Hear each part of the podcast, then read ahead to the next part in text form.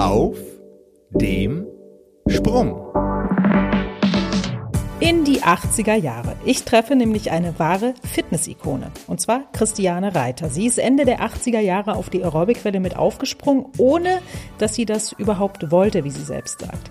Zweimal deutsche Aerobic-Meisterin, internationale Präsenterin natürlich und auch ein kleiner Fernsehstar ist sie. Sie war die Frau der ersten Stunde bei Telegym. Ich habe ähm, auch heute noch einige DVDs bei meiner Oma im, im Schrank gefunden. Also sie ziert auch heute noch einige DVD-Covers. Christiane ist einer der bedeutendsten Ausbilderinnen und Trainerinnen in Deutschland, inzwischen allerdings eher auf ruhigere Formate wie Pilates spezialisiert.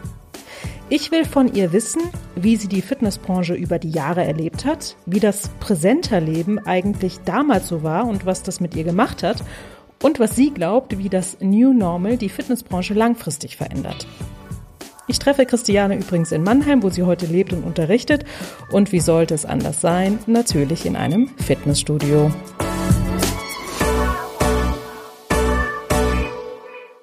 Jetzt ist sie bei mir, die deutsche Jane Fonda. Gottes Willen. Christiane Reiter, schön, dass du dir die Zeit genommen hast für mich. Sehr gerne, sehr gerne. Ich äh, freue mich sehr, ähm, ein bisschen mit dir zu plaudern über die Fitnessbranche, über dein Aerobic-Leben, ähm, über das Präsenterleben, also wie ist es eigentlich, Präsenter zu sein. Aber vorher wollen wir dich ein bisschen kennenlernen. Ich habe mal wieder mein Entweder-Oder-Spiel mitgebracht und ähm, du hast die Möglichkeit, entweder oder, also zu entscheiden, sehr spontan aus dem Bauch heraus und ähm, du hast nicht viel Zeit dafür. Bist du bereit? Uhr läuft, okay. Gut, wir legen los. Pilates oder Yoga? Pilates. Wasser oder Luft? Luft. Süden oder Norden? Süden. Fliegen oder Zug fahren? Fliegen. Haus oder Techno? Haus. Hart oder weich? Weich. Hip-Hop oder Ballett? Hip-Hop. Schnell oder langsam? Langsam. Zumba oder Aerobic? Aerobic. Das war klar. Leichtathletik oder Volleyball? Volleyball. Komplex oder einfach? Einfach. Das war einfach, ne? Ja, das war auch keine schwere Entscheidung. Nein. Das war sehr klar für mich. Gut. Ähm, nicht so klar dagegen für dich damals äh, 1987, als die deutsche Aerobic-Welt quasi rüberschwappte von Amerika. Ähm, da war es für dich gar nicht so klar, was da eigentlich passiert, weil du hast selbst gesagt, ohne dass du es wolltest, bist du aufgesprungen. Genau. Warum, ohne dass du es wolltest? Also, weil du nicht drüber nachgedacht hast oder warum?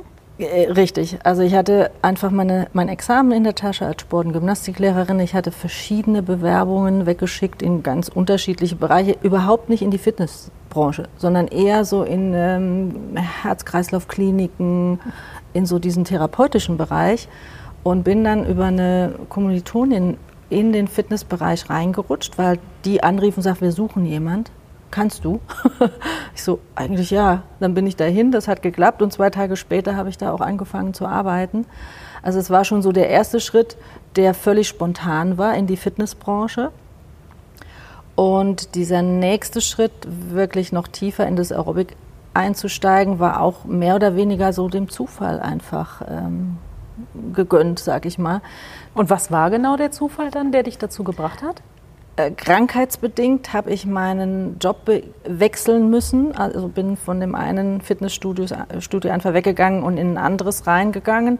Und dort war die Aerobic einfach schon so präsent und auch Leute da, Gasttrainer dazu haben auf, aus Kalifornien.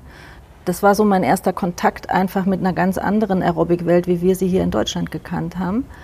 Und dann natürlich auch die Möglichkeit, mein Chef hat mir dann irgendwann ein Ticket hingelegt und hat gesagt, du fliegst jetzt nach Los Angeles.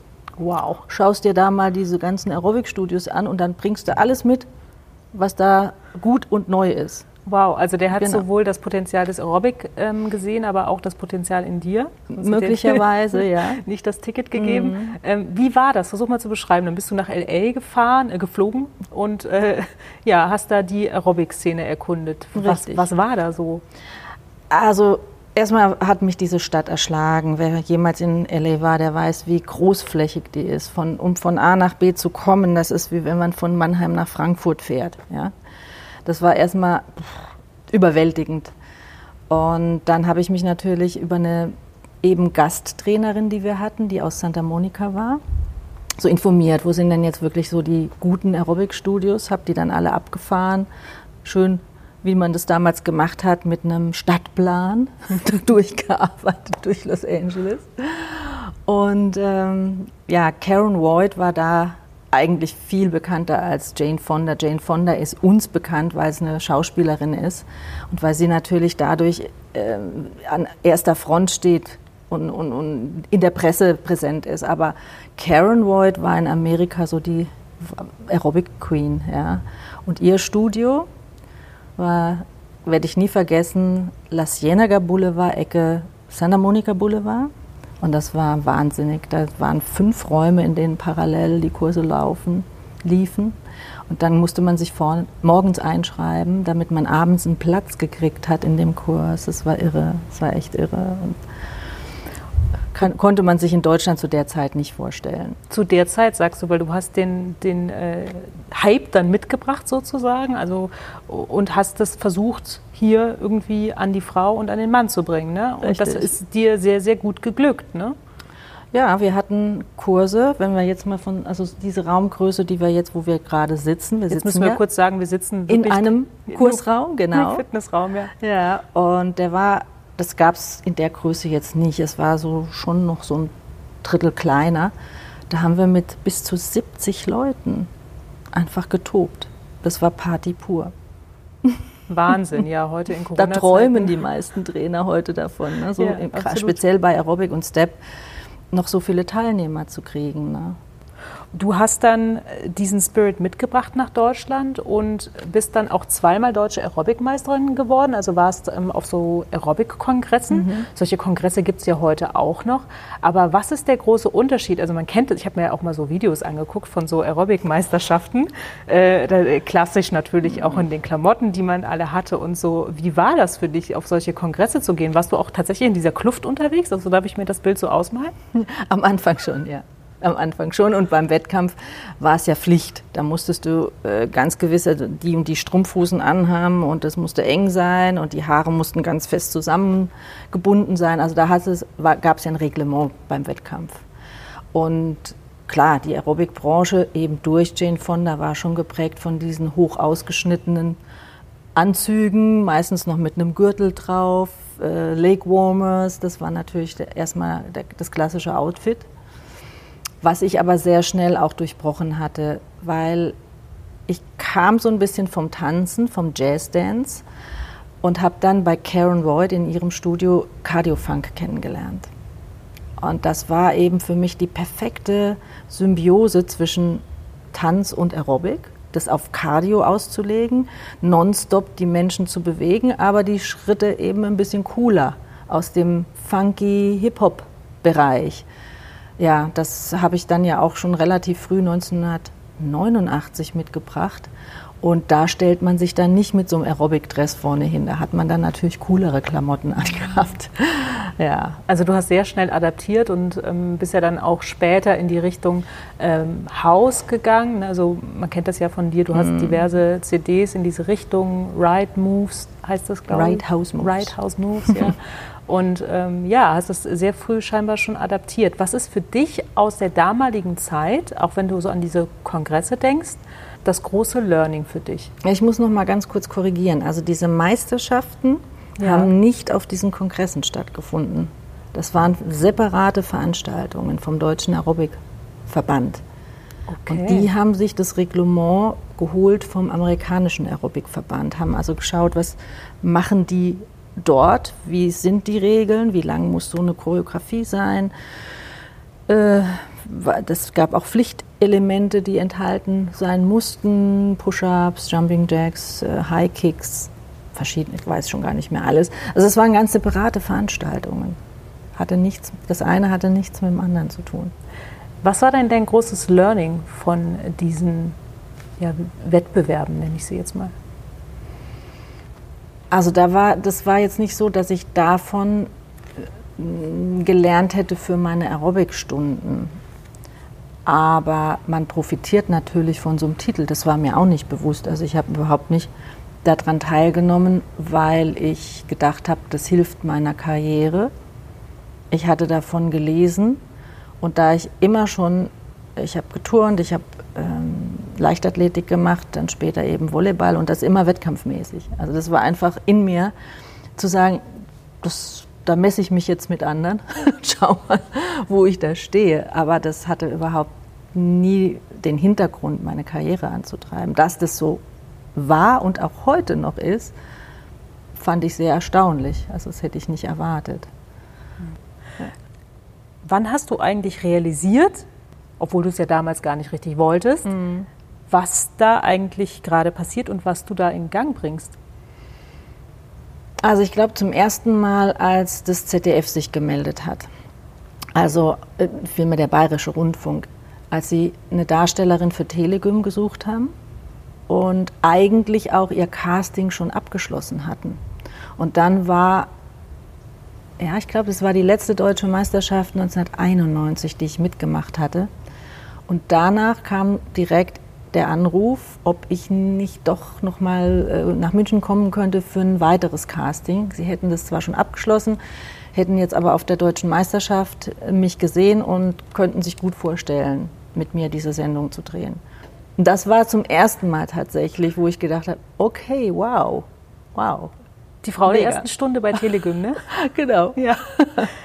ja, dann warst du ja sehr lange als Präsenterin auch unterwegs, nachdem mhm. du ähm, dann bei, auch bei Telegym, also das ging, das ging ja alles parallel. Also es war ja Richtig. unglaublich viel Erfolg mhm. auf einmal, so stelle ich mir das gerade vor. Der Bayerische Rundfunk ruft an, du schaffst das Casting, wunderbar, ähm, bist da jetzt die Frau der ersten Stunde bei Telegym ähm, ständig im Fernsehen zu sehen und tourst dann nebenher auch noch durch die Weltgeschichte. So war es ja damals in den 90ern, mhm. oder? Genau, so war es in den 90ern. Man ist so von einem zum anderen. Ja, wie, wie oft bist du, wie, wie muss ich mir so ein Präsenterleben dann vorstellen damals? Ja, dass man von 50, von 52 Wochenenden locker 48 bis 49 nicht zu Hause ist, irgendwo unterwegs. Ob in Deutschland, Europa oder der Welt, egal. Das war, bis mein Sohn auf die Welt kam, wirklich nicht begrenzt. Wie war das damals, äh, Presenter sein? Also es war spannend und es war ein bisschen glamouröser als heute. Wir sind, wenn wir angekommen sind, vom Flughafen abgeholt worden oder vom Bahnhof, je nachdem, wo man halt hingekommen ist. Da hat ein, einfach schon jemand erwartet mit einem Schild. Dann ist man, äh, man wir hatten echt schöne Hotels, die ja einfach eine, in der hohen Kategorie lagen, sind verwöhnt worden rund um diesen Kongress. Wir waren einfach ja, das Highlight dieses Kongresses, die Presenter. Klar, wir stehen auf einer Bühne, das hat ja so ein bisschen so ein Star-Image auch. Ja, wir sind behandelt worden wie kleine Stars. Das mhm. war definitiv anders als heute. Und was hat das mit dir gemacht? Mm, ja, eine Zeit lang natürlich auch ist man sich sehr wichtig vorgekommen. Logisch, wenn man äh, wenn plötzlich da Leute um einen rumschwirren, die einem so jede, jeden Wunsch von den Augen ablesen. Und in Brasilien war es total extrem. Da standen die Schlange nach der Stunde und wollten Autogramme. Das war ganz, also überhaupt in Südamerika war das relativ üblich dass Menschen gekommen sind und haben sich richtig in Schlange an die Bühne gestellt, um ein Autogramm oder ein Foto von dir zu kriegen. Ähm, da kriegt man schon auch so ein bisschen ähm, den Überflieger, würde ich mal sagen.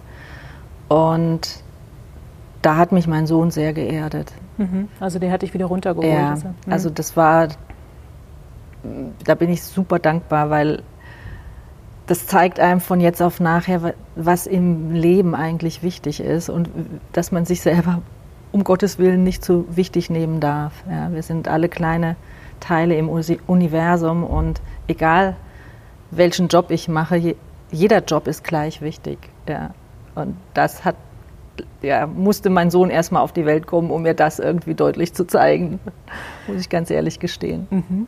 Neben all dem ähm, Fame, den man ja hat als Presenter. Mhm. Auch heute würde ich sagen, dass, dass, das ja vielleicht auch nicht mehr so glamourös, aber trotzdem noch sehr viel Fame ist. Ähm, was muss man auch dafür zurücklassen? Privatleben. Das ist ganz klar. Also wenn man jedes Wochenende weg ist, dann sieht man sehr selten seine Freunde, seine Familie. Ähm, eine Beziehung aufzubauen und zu halten, da braucht man wirklich einen Partner, der super tolerant und äh, laissez-faire ist, sag ich mal, das zulässt, dass man einfach so wenig zu Hause ist, das sogar unterstützt. Hm. Und trotzdem würdest du aber heute sagen, wenn du nochmal die Wahl hättest, würdest du diesen Weg nochmal gehen? In jedem Fall. Warum? Weil ich natürlich da durch das Reisen, durch das Kennenlernen verschiedener Kulturen, das hat mich sehr geprägt. Also ich habe einfach eine große Demut vor jedem Menschen und vor jeder Kultur und kann gar nicht verstehen, warum wir uns heute in 2020 noch unterhalten müssen über die Wertigkeit von anderen Kulturen. Jedes Land ist so besonders, so speziell. Jede, diese Menschen sind so besonders und so speziell. Und das hat mich sehr geprägt. Und hat deinen Blick offensichtlich ähm, geöffnet. Mhm. Ähm, was würdest du sagen, hat dich damals angetrieben, das zu tun? Und was treibt dich heute an? Also ganz klar die Leidenschaft für das, was ich tue. Wenn ich was mache, mache ich keine halbe Sachen. Und äh, deshalb stürze ich mich dann da auch voll rein, versuche mein allerbestes zu geben, von Musik suchen bis äh, zum kleinsten Schleifen des Schritts, ob der jetzt wirklich da auch hinpasst oder nicht. Ist das Perfektion oder ist das Leidenschaft? Ich hoffe Leidenschaft. genau. Ich habe es mich gerade gefragt. Wenn man auf so einer Bühne steht, dann muss man ja auch unglaublich präsent sein. Ne? Also ich, ich, mm. ähm, im, du machst ja auch die Masterausbildung bei der IFA, ähm, Step und Aerobic. Und da geht es ja auch um das Thema Präsenz auf der Bühne. Glaubst du, Präsenz ist lernbar oder ist das ein Talent, was man haben sollte, um Präsenter zu werden oder guter Group Fitness Instructor? Also es ist definitiv lernbar. Ich habe, glaube ich, viel gelernt von meinen ganzen Kolleginnen und Kollegen. Es war ja komplett Neuland für mich. Der erste Kongress, den wir hatten, war 1989. Ich glaube, es war Heidelberg. Ich bin mir nicht mehr sicher, ob Heidelberg oder Baden-Baden der erste Ort war. Und da gab es ja nur Presenter aus Amerika, Südamerika und mich als einzige Deutsche. Da habe ich mir einfach viel abgeguckt. Ich habe einfach geschaut, die Amerikaner sind in alles, was mit Entertainment zu tun hat, sind die einfach großartig. Ja? Und äh, die sind auf die Bühne, die haben da äh, sofort ihre Show gemacht, was mir ein bisschen overdosed vorkam. Das heißt, ich habe versucht, dann mir das rauszupicken, wo ich dachte, das geht für mich, aber das ist schon zu viel von der Mimik, von der Gestik, von, von dem, was sie dann auch da verbalisiert haben. Aber da habe ich einfach Learning by Doing. Und erst später habe ich angefangen, das viel bewusster zu reflektieren. Was genau mache ich eigentlich da oben auf der Bühne? Als ich natürlich auch angefangen habe, diesen Master Instructor zu unterrichten, dann muss man sich ja selber mal hinterfragen, warum hat es so gut geklappt, warum ist man erfolgreich, warum kriegt man Feedbacks von den Menschen, dass sie das toll finden, wie man das auf der Bühne macht. Da fing ich erst mal so richtig an, das zu analysieren und mich anzuschauen, nochmal Kolleginnen und Kollegen genau anzuschauen, was gefällt mir bei denen, was gefällt mir nicht. Das kam alles eher so im Nachhinein. Auch wenn da viel Leidenschaft bei dir immer mit dabei war, wie du selbst sagst, ähm, höre ich auch raus, es ist ein gutes Stück Arbeit. Ne? Also du sprichst von ähm, Reflektieren, man muss sich das analysieren, selbst trainieren. Mhm. Ähm, was war für dich deine harteste Schule eigentlich? Damit klarzukommen, also wir hatten früher natürlich viel größere und vollere Kongresse. Aber die Leute waren auch sehr, gut, die, das machen die Teilnehmer heute eigentlich auch noch so, dass sie sehr direkt sind, was ich auch heute, Stand heute, sehr gut nachvollziehen kann, wenn ihnen etwas nicht mehr gelingt, nicht gefällt, sie nehmen die Tasche, sie gehen. Und wenn man dann da oben steht und da gehen mal so 10, 15 Leute plötzlich zur Seite und dann ganz weg. Da muss man schon sehr stark sein, sich von der Energie nicht runterziehen zu lassen. Also das war die härteste Schule. Das ist so schön, dass du das selbst erzählst. Ich habe ähm, mir auch über so eine Frage Gedanken gemacht. Ähm, was hast du eigentlich in der Arbeit mit Gruppen auch über dich selbst gelernt? Weil ich finde, es ist auch schon fast so, es ist ein krasser Spiegel, oder? Mm, ja, absolut. Was, was, hast du da für dich mitgenommen? Also entweder das links liegen zu lassen, nicht alles an dich rankommen zu lassen, wäre ja die eine Methode, oder zu sagen, ähm, nee, ich muss mich nochmal hinterfragen, habe ich da was nicht richtig gemacht? Mhm. Oder an dem Thema Motivation zu arbeiten. Die anderen wieder, ne, wie nehme ich sie jetzt mit? Wie schaffe ich, dass sie eben nicht den Kursraum verlassen? Also in dem Moment auf der Bühne muss man es links li liegen lassen können. Denn wenn man das an, in dem Moment nicht schafft, dann verrutscht einem eigentlich die ganze Stunde. Es entkleidet einem die Gruppe. Man kann diese Energie vielleicht zwischen, die man selber dann plötzlich auf der Bühne hat, mit dem, was da unten passiert vor der Bühne, nicht mehr in Einklang bringen. Also das ist dann oft wirklich, kann die Stunde komplett nach unten runterfahren. Man muss, wenn man oben steht, es wirklich ausschalten. Aber das Wichtige danach ist, es zu reflektieren. Warum ist es passiert? Was war mein Beitrag? Also ich kann dann nicht sagen, ah, die waren halt zu blöd. Die, haben halt meine Choreo nicht geschafft oder das war denen zu langsam, weil sie nicht verstanden haben, was eigentlich ich damit wollte. Wenn man so rangeht, dann glaube ich, lernt man davon nichts. Und wenn man sich aber gut hinterfragt, okay, an welcher Stelle ist mir das passiert? Wo sind so die meisten weggebrochen? Was war da für choreografisch? Wie habe ich es aufgebaut? Was für eine Musik lief? Wie, welche Lautstärke hatte die Musik in dem Moment? Das sind alles diese kleinen Faktoren, die unglaublich wichtig sind, dass dieses gesamte Ding, dieser gesamte Auftritt funktioniert und erfolgreich ist. Hast du auch Leute an deiner Seite gehabt ähm, damals, die ähm, du bewusst mitgenommen hast, äh, damit du dir das Feedback auch von denen holst? Oder hast du Kolleginnen gehabt, die du gefragt hast? Genau, Kolleginnen und Kollegen. Wir hatten wirklich eine eine gute, eine schöne Community an Präsentern. Wir haben uns häufig auf denselben Kongressen gesehen. Deshalb sind wir, war es zum Schluss, waren es keine Kolleginnen und Kollegen mehr, sondern Freunde. Wir sind da zusammengewachsen. Wir haben da viel freie Zeit miteinander verbracht, wenn man im Ausland ist. Ich habe dann Touren gemacht und war erst mal vielleicht eine Woche in Chile, dann in Argentinien, dann in Brasilien. Das heißt, man ist in dieser Gruppe dann mal drei Wochen zusammen mehr oder weniger, dann verbringt man ja auch die Zeit zwischen den Kongressen miteinander und da kann man sich auch ganz locker austauschen. Ah, das ist mir auch schon passiert. Damals bin ich so und so damit umgegangen. Ähm, ja, man, Gott sei Dank, hat diese Unterstützung. Die große Fitness-Family. ähm, Vieles spielt sich irgendwie im Kopf ab, merke ich. Mhm. Also auch wenn es natürlich ähm, um Bewegung geht, aber ähm, analysieren, hinterfragen, ähm, Progression, Aufbau, ähm, sich das alles zu überlegen. Ich habe von dir mal eine Geschichte noch in Erinnerung, die du erzählt hast, als du ähm, kurz davor warst, zum zweiten Mal, glaube ich, Deutsche Aerobic-Meisterin zu werden und du schon nicht mehr konntest hm. und gesagt hast, nee, das schaffe ich jetzt nicht mehr, jetzt auch noch da nochmal auf die Bühne. Und ähm, wie hast du es dann doch geschafft? Hm. Also genau die Situation ist deshalb entstanden, weil ich ja immer auch noch parallel zu meinem Presenter-Business äh, eine eigene Dance Company hatte, mit der ich auf der FIBO viele Shows getanzt habe. Und ich bin ja zwischen diesen Shows zu dem Wettkampf gerannt, habe also die Vorrunde gemacht, bin wieder zurück auf die Bühne, habe meine Show getanzt, bin ins Finale rein und dann war ich wirklich, in, konnte ich nicht mehr, ich konnte tatsächlich körperlich nicht mehr, ich war so müde. Und dann war ich eben hinter der Bühne und habe mich nur hingehockt und habe das versucht, so gedanklich durchzugehen Erst habe ich versucht, so ein bisschen noch Push-ups zu machen und was weiß ich, diese Choreografie tatsächlich durchzutanzen. Dann habe ich gemerkt, äh, ich kann gar nicht mehr, das geht nicht mehr. Habe mich dann hingelegt und bin sie nur noch etliche Male gedanklich durchgegangen. Aber so richtig intensiv gedanklich und dann auf die Bühne. Und das war's. Hat geklappt. Und das war der Erfolg, während deine Konkurrentin ja. damals das Gegenteil gemacht hat. Ne? Genau. Sie hat also, die war dann so ein paar Meter von mir entfernt und hat dann nochmal so richtig geackert und ihr Trainer hat sich auch noch mal so richtig angebrüllt. Nee, hier musst du das Bein mehr strecken und da musst du noch mehr Power reinlegen. Hat mein Trainer auch versucht, aber dem habe ich gleich klar gemacht, das nutzt jetzt nichts mehr, das geht nichts mehr, es geht nichts mehr. Und ja, das mentale Arbeiten hat dann wirklich ähm, den Erfolg gebracht. Wahnsinn.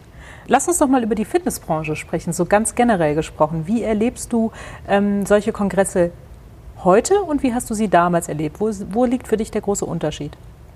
Damals war es wirklich mehr eine Party insgesamt. Man hatte natürlich auch abends nach dem Kongress immer noch eine große Kongressparty. Da haben die Leute noch getanzt bis drei Uhr morgens und vier oder vier Uhr morgens und um neun standen wir wieder auf der Bühne. Also es war insgesamt, kann man sich das heute gar nicht mehr vorstellen. Das war von der ersten bis zur letzten Minute eine Party. Ein richtiges Happening.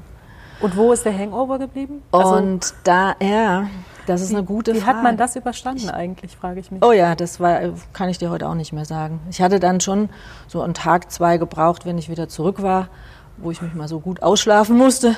Aber heute bräuchte ich wahrscheinlich zwei Wochen, um mich von so einem Event zu, wieder zu erholen. Und warum das sich verändert, wann das sich so verändert hat und warum, schwer zu sagen. Aber heute erlebe ich diese Kongresse, man geht hin, um noch tollere, speziellere, exklusivere Choreos oder was weiß ich, Programme zu erleben. Und früher konnte es auch mal noch ein bisschen simpler sein und dann hat man sich trotzdem daran erfreut, weil man einfach nur glücklich war, zwischen den anderen vielen hundert Menschen im Raum zu hüpfen, eine geile Musik zu hören und dann noch einen, den Lieblingspräsenter auf der Bühne zu haben. Das hat damals tatsächlich genügt. Und das genügt heute nicht. Die heute, Leute heute sind sehr overloaded, weil man ja aus dem Internet alles kriegen kann, was man will. Und dann hat man entsprechend ja schon einen großen Anspruch, wenn man zu dem Kongress hinfährt. Und das ist eine andere Energie als früher. Völlig andere Energie. Glaubst du, das ist heute anstrengender, Präsenter sein als damals? Definitiv definitiv schon alleine, wenn wir Riesenhallen haben, die wir aber gar nicht mehr so füllen können mit Teilnehmern, weil einfach die Gesamtbuchung des Kongresses nicht mehr die gleiche ist wie früher. Ist ja schon viel schwerer. Wir haben eine Riesenhalle, eine schlechte Akustik, die Leute stehen wahnsinnig weit auseinander. Also wegen Corona müsste man sich eigentlich kaum noch Sorgen machen. Äh, weil ja sowieso schon der Abstand viel größer ist. Früher standen wir Schulter an Schulter in so einem Raum, ja. Und schon alleine diese Energie ist eine andere als vorher. Das heißt, der Presenter muss schon von, von Anfang an viel mehr tun, um diese Gruppe energetisch zusammenzuhalten. Also es ist ein viel schwererer Job heute als früher. Gruppendynamik nochmal gesprochen. Wie schafft man das eigentlich, so eine Gruppe zusammenzuhalten, eben wenn ähm, du nicht mehr so einen Raum hast, der überquillt von Menschen, mhm. wo die Energie quasi schon von Grund auf steht, sondern du da viel ackern musst. Wie, wie ackerst du da? Was musst du tun? Also das versuche ich ja in meiner Master Instructor Ausbildung zu vermitteln. Ähm, man versucht dann manchmal mit der sehr lauten Musik das Ganze zu überspielen, zu überbrücken und dadurch eine Motivation und diese Energie so ein bisschen aufzubauen. Und da glaube ich, das ist der, das, das Falscheste, was man tun kann. Also man muss tatsächlich so ein bisschen wie beim Buch, wie beim Film, sich so eine kleine Dramaturgie eben aufbauen, dass man das Ganze ruhig anfängt, da mal die Leute mit einfachen Bewegungsabläufen, mit einer entspannteren Musik, die nicht so laut ist, die erstmal so sammelt, und zusammenführt und das dann versucht zu steigern, ob das jetzt eben von der Energie ist, ob es von der Lautstärke ist, von der Intensität, das ist völlig egal, aber es dann so ein bisschen höher fährt, zwischendrin auch wieder runter. Also nur dadurch bin ich der Meinung, kann man das leisten, ohne dass man sich selber komplett verausgaben muss. Sonst gibt man ja nur seine Energie in diesen Raum. Die Leute saugen quasi diese Energie komplett raus und hinterher ist man absolut platt. Das geht nicht, wenn ich in so einem Business bin und will auch Jahre in so einem Business bleiben. Dann muss ich andere Instrumente haben, um das hinzukriegen. Da sprichst du gerade auch einen sehr wichtigen Punkt an, finde ich. Ähm, auf der Bühne sein an sich ist ja schon ein sehr anstrengender Job. Aber was danach passiert, ist ja auch nochmal heutzutage sehr viel Energie. Also ähm, du hast eben erzählt, äh, bei dir standen in Mexiko die Leute Schlange, um ein Autogramm zu bekommen. Mhm. Ähm, also das hast du ja sowieso, dann wollen alle Fotos machen, dann wird das in Social Media gepostet. Du musst darauf reagieren, deine Wertschätzung in Social Media weitergeben. Also das ist ja so ein, so ein mhm. elendiger Rattenschwanz, der irgendwie gefühlt nie aufhört. Diese Arbeit als Presenter, wann hört die eigentlich auf? Und wo setze ich manchmal auch einen Cut, dass ich sage, ähm, ich habe jetzt keine Energie mehr, ich kann jetzt nicht mehr immer weitergeben. Und wie gehe ich auch mit Energiesaugern um? Kann ich jedem nur empfehlen, fühlt immer gut in euch hinein, wo ist diese Grenze. Wenn man die häufiger übertritt, dann geht man auch schnell in so ein, ich nenne es jetzt mal Burnout, weil das einfach ein geläufiger Begriff ist, ja, dass man körperlich ausgelaugt ist, nicht mehr kann. Und dann kann ich natürlich auch nichts mehr leisten. Ne? Gab es bei dir mal so einen Punkt, also unabhängig von, von dieser Geschichte, wo du jetzt körperlich mal ausgelaugt warst beim, ähm, bei dem Aerobic-Wettbewerb, wo du dann noch mental gearbeitet hast, aber gab es mal so einen Punkt, wo du gesagt hast, oh, ich glaube, das war jetzt zu viel, ich muss jetzt mal ein bisschen... Also ganz sicher, mit jedem Jahr, dass man älter wird, merkt man ja, dass der Körper ganz anders reagiert, dass die Regenerationszeit einfach länger dauert und das ist, muss man auch ein bisschen begreifen, weil man ist ja, wenn man jung ist, eigentlich unbesiegbar. Man hat Power ohne Ende und dann, die gibt man ja auch total raus. Und wenn dann so der erste Knackpunkt kommt, der erste Moment, wo man merkt, äh, so, das geht gar nicht mehr so wie früher, mal einen Tag ausschlafen, dann bin ich wieder fit. Ich brauche jetzt drei Tage und unter Umständen sogar noch einen vierten. Und wenn man da die Notbremse nicht rechtzeitig zieht, dann kommt man bestimmt ganz schnell in so einen Punkt, wo die Energie sich gar nicht mehr aufbauen kann. Also ich hatte diesen Punkt auch.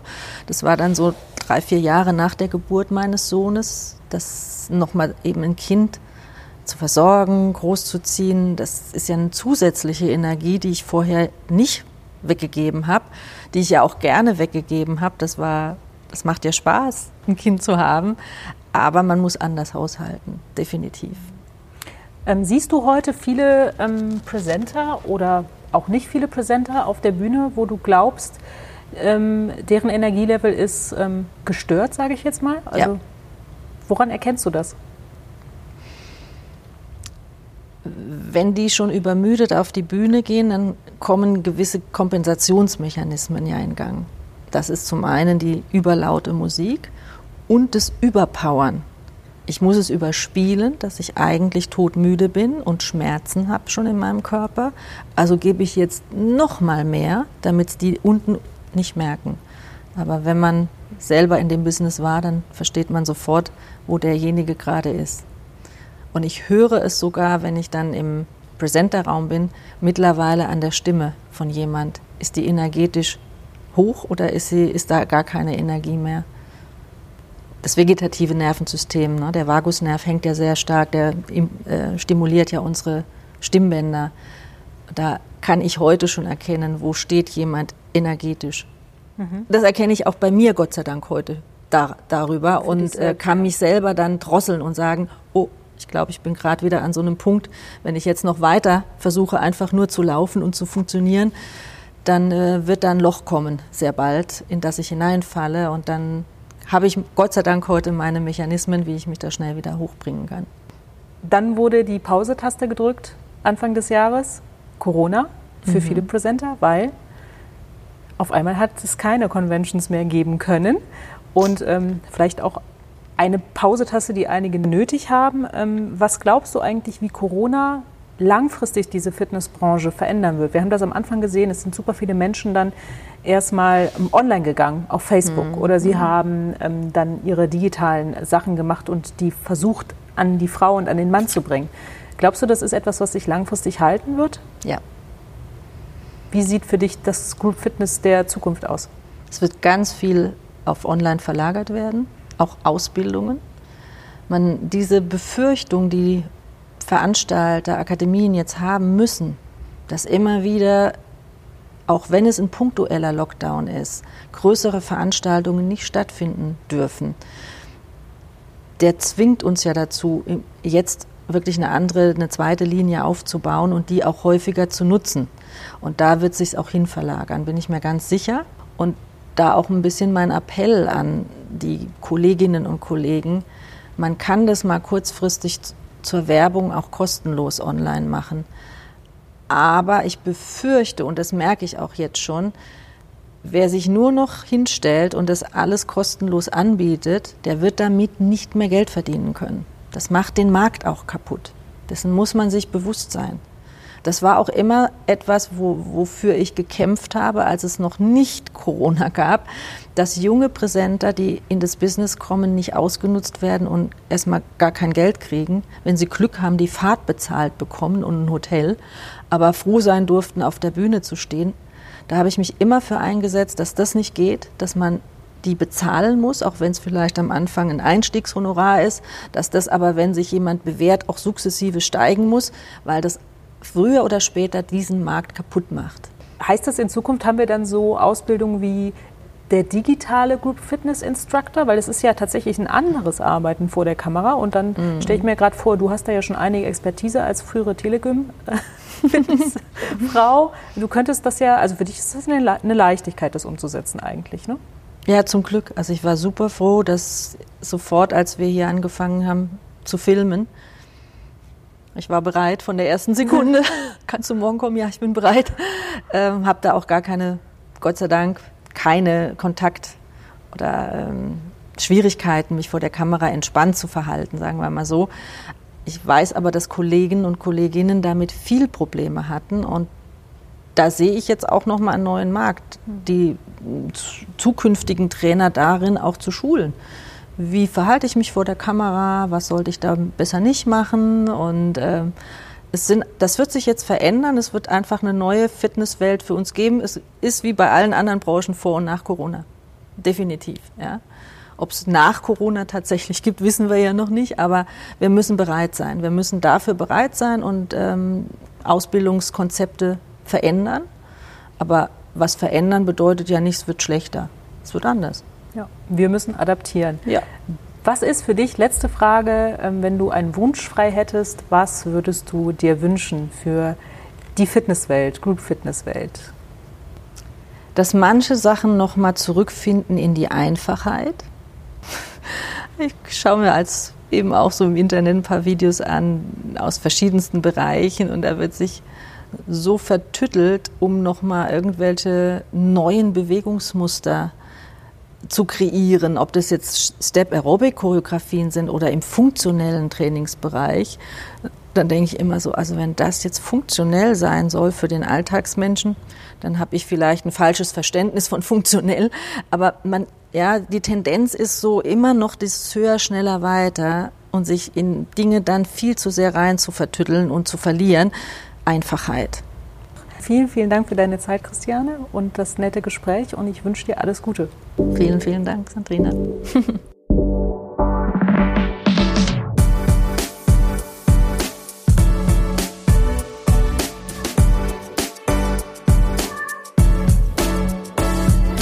Auf dem Sprung.